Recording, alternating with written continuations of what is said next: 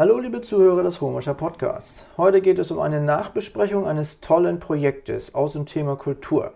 Vor kurzem ist ja der erste Teil des Hörspiels Jon Rief, einer Novelle von Theodor Storm, auf den Podcast gekommen. Grundlage dafür war eine Theateraufführung, die auch nun als Hörspiel produziert wurde. Aber damit das funktioniert hat, dafür braucht es eine gute Sprecherin und die ist jetzt gefunden. Und ich meine Birgit Kröger. Hallo Birgit. Hallo Kai. Tja, zur Info an die Runde Hörer. Äh, wir beide kennen uns vom Schimmelreiter Ensemble. Du hast dich damals freiwillig gemeldet, für das Stück Immensee im Hintergrund mitzuarbeiten, organisatorische Dinge zu übernehmen, also ein richtig guter Geist für dieses Theaterstück zu sein. Stimmt ja, das? Ja, so war das. Und äh, ich will dir auch erzählen, wie es dazu kam. 2018 äh, bin ich in den Ruhestand gegangen. Ja, und dann äh, fing ja erstmal eine neue Zeit an und man musste so ein bisschen überlegen, was, was man macht. Und wir hatten uns überlegt, wir machen mal einen Anbau an unser Haus. Und ja, auf diese Weise habe ich dann Jürgen Warnholz und Heiko Burmeister kennengelernt. Ja, und über die Zeit, wo wir hier gearbeitet haben, kamen wir dann auch ins Gespräch. Und ähm, ja, ich hatte ja mitgekriegt inzwischen, dass die beiden bei Jon Rief mitgespielt haben und habe denen vorgeschwärmt, wie toll das Theaterstück war. Naja, jedenfalls äh, habe ich dann gesagt, ja, da hätte ich auch Lust, äh, sowas mal zu machen. Und dann kam irgendwann das erste Mal dieser Begriff Immensee auf. Und äh, Heiko erzählte davon und es sollte ein neues Stück von Theodor Storm aufgeführt werden. Ja, und es würden demnächst Interessierte eingeladen werden und jeder könnte dort hinkommen. Ja, und als ich das hörte, war ich natürlich sofort Feuer und Flamme und ziemlich aufgeregt. Für mich war das absolutes Neuland, aber ich wollte ja auch jetzt, wo ich Zeit hatte, was Neues mal ausprobieren. Und ja, bei der Einstiegsveranstaltung habe ich mich dann für organisatorische Aufgaben gemeldet, ohne eigentlich recht zu wissen, äh, was auf mich zukommt. Das gibt jedem so, der dahin ja, geht. genau. So. Aber es stellte sich dann ganz schnell raus, dass ich das überhaupt nicht bereuen muss. Äh, die Gemeinschaft war toll. Den Regisseur Frank Düvel und seine Arbeit kennenzulernen war toll. Äh, für mich war alles neu und spannend. Ja, und umso größer war dann die Enttäuschung, als wir leider aufhören mussten. Und ja, ich freue mich einfach drauf, wenn es nächstes Jahr weitergeht und ja, hoffe, dass wir dann unsere Arbeit fortsetzen können. Ne? Ja, das stimmt. Wir haben ja schon viel Arbeit investiert. Von daher, da wird auch angesetzt werden. Aber du selber hast ja damals das Stück Jon Rief als zahlender Zuschauer erkannt oder gesehen, mhm. nicht erkannt, gesehen. Und ja, wie, wie, wie war das? Ja, also das, das war ja erstmal so. Ähm, wir hatten ja immer wieder in Hademarschen und hier auch in Taden gehört, äh, dass diese Schimmelreiter-Trilogie so toll sei. Und irgendwie waren wir aber immer zu spät mit den Karten. Wir haben einfach keine mehr gekriegt. Und ähm, ja, da war ich irgendwie schon ein bisschen ärgerlich. Ja, und dann kam der erste Anschlag von Jon Rief. Und äh, da stand dann auch drauf, Karten gibt es äh, ab, glaube Januar oder Februar im Internet. Ja, und da habe ich gedacht, so jetzt musst du aber schnell sein. Und ja. das hat dann auch geklappt und dann haben wir das Karten stimmt. dafür gekauft und hatten die eben schon ganz früh und die Aufführung war ja dann erst im August. Also man musste dann noch lange drauf warten. Ja, das ist lange Vorlaufzeit. Ja, mhm. genau. Ja, und dann äh, kam ja endlich der Tag der Vorführung oder Aufführung. Und ja, das war einfach schon mal toll, auf die Gutsinsel zu kommen, das Ambiente dort und die Häuser und äh, ja, dann die, der Theaterraum in der hergerichteten Scheune. Das war schon irgendwie mal äh, was ganz Tolles. Ja, und das Stück dann zu sehen, also das übertraf wirklich alle meine Erwartungen. Also ich war so begeistert von dem Theaterstück, von der Inszenierung, von der Art der Darstellung, den Kostümen, den Schauspielerinnen und den Schauspielern. Ähm, man konnte sich gar nicht vorstellen, dass das alles Leute sind, die das nicht äh, berufsmäßig machen. Also das war für mich so professionell. Also ich war ganz hin und weg. Schön. Ja, und ja, also das habe ich dann auch zu Jürgen und zu Heiko immer wieder gesagt, wie toll äh, das, äh, das damals war. Naja, und ähm, also bei der Vorführung dann fühlte man sich in die damalige Zeit versetzt und ähm, durch diese Nähe zur Bühne, es ist ja nur ein kleiner Raum gewesen ja. mit wenig Zuschauern, aber man hatte das Gefühl, man sei da irgendwie mitten, mittendrin im Geschehen. Das stimmt, so dicht an der Bühne ist ja. sehr, sehr selten. Das, ne? Ja, aber das macht viel aus, weil die ganze Atmosphäre und, und die ganzen Emotionen, das äh, erfährt man dann so ganz, ganz dicht und ganz nah. Ne? Ja, und man kommt auch nicht mehr weg, ne? wenn man da so plötzlich drin ist nee. und irgendwas passiert, dann muss man das durchstehen, auch wenn man diese Nähe dann auch als völlig neu erkennt oder, oder spürt. Ja. Also es ist schon also, toll. Genau, die Darstellung war auch so überzeugend und authentisch und also hat mich wirklich so ganz tief berührt. Also der Gedanke an den Schrei von Jon Rief, von, also von Jürgen Warnholz, nach seinem Freund Rick, als der erfährt, dass dieser tot ist.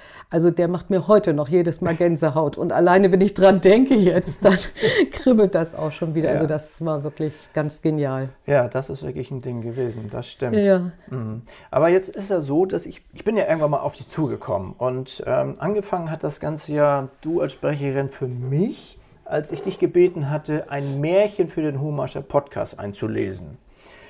Das hast du dann ja auch mit Freuden gemacht, oder? Ja, das habe ich sogar sehr gern gemacht. Wie gesagt, die Zeit ohne Immensee wurde immer länger und die schöne Arbeit da, die war ja zur Zeit nicht. Und da kam mir das Vorlesen gerade recht. Mir bringt das viel Spaß. Meinen Enkelkindern lese ich also auch gerne vor und hatte ich so dadurch schon ein bisschen Übung. Und ja, dann kamst du ja mit deiner Technik, die Kopfhörer und das Mikrofon. Das hat mich dann schon ein bisschen beeindruckt. Auch sowas hatte ich äh, vorher überhaupt noch nicht gemacht. Mhm. Ja, und dann hattest du mir ja noch einige Hinweise gegeben. Insbesondere sollte ich ja Nebengeräusche vermeiden beim Vorlesen. Ja, doch. ja, und als ich dann so fleißig bei der Aufnahme war und hochkonzentriert gesprochen habe, hörte ich immer wieder so ein leises Klopfen. Und ähm, ja, wenn ich die Kopfhörer nicht aufgehabt hätte, wäre wär mir das Geräusch sicherlich durchgegangen, hätte ich das nicht bemerkt. Ja. Und da habe ich erst äh, mitgekriegt, warum ich diese Kopfhörer aufsetzen sollte. Ja.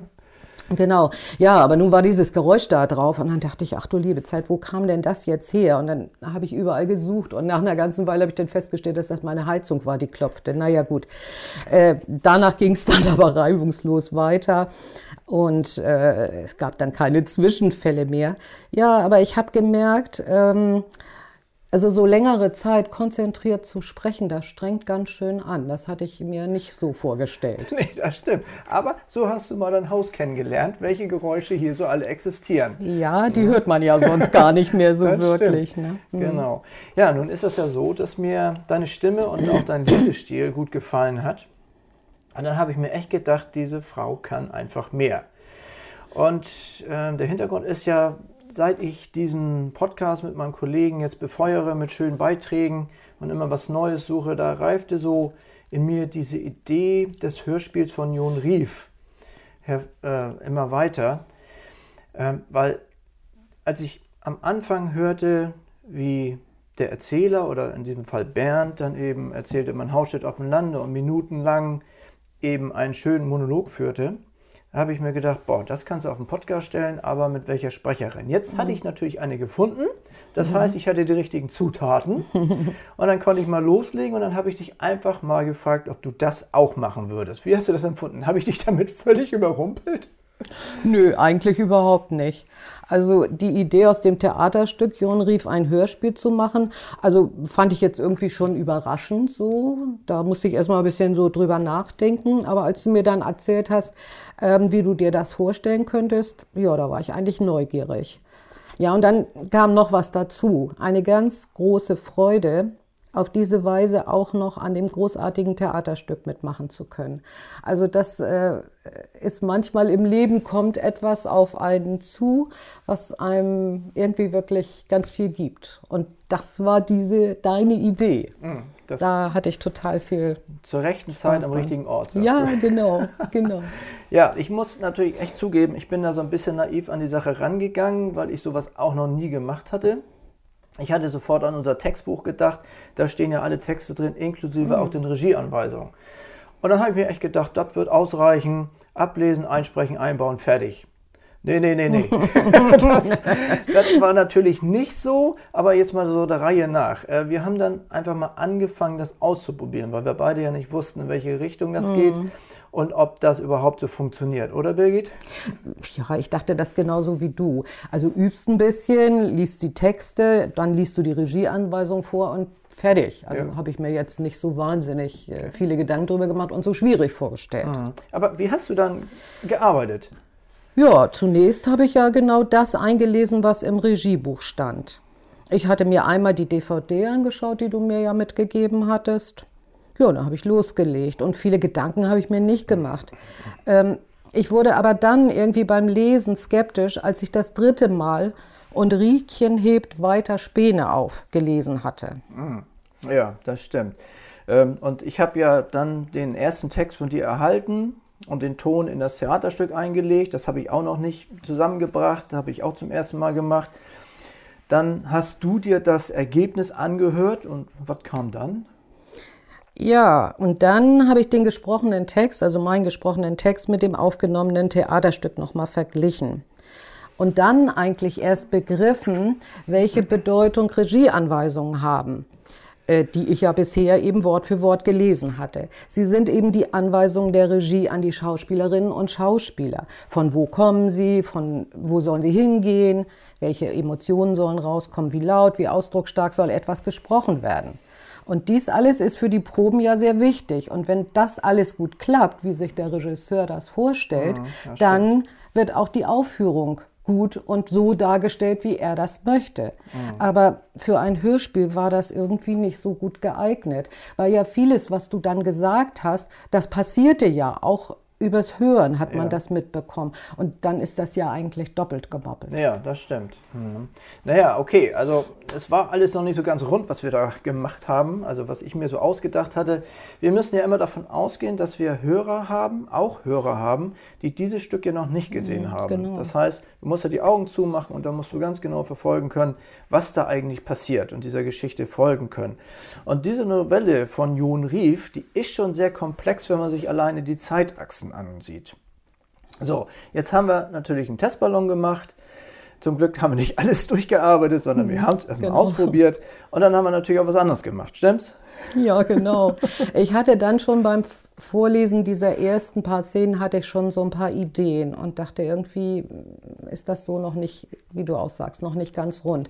Aber irgendwie hatte ich auch ein bisschen Skrupel, zu viel an dem Text zu verändern. Mhm. Das war ja erstmal zunächst nicht mein Job. Du ja. hattest mir ja den Text zur ja. Verfügung gestellt. Vollkommen. Und dann sprachen wir ja drüber und dann hast du gesagt, nein, ist völlig okay, wenn du dir die Arbeit machen willst. Ja, und dann mhm. war das so ähm, wie das Go. Ne? Dann habe ich angefangen, den Text mir genau anzugucken und dann habe ich Textstellen verändert, Teile ganz weggelassen und neue Texte geschrieben.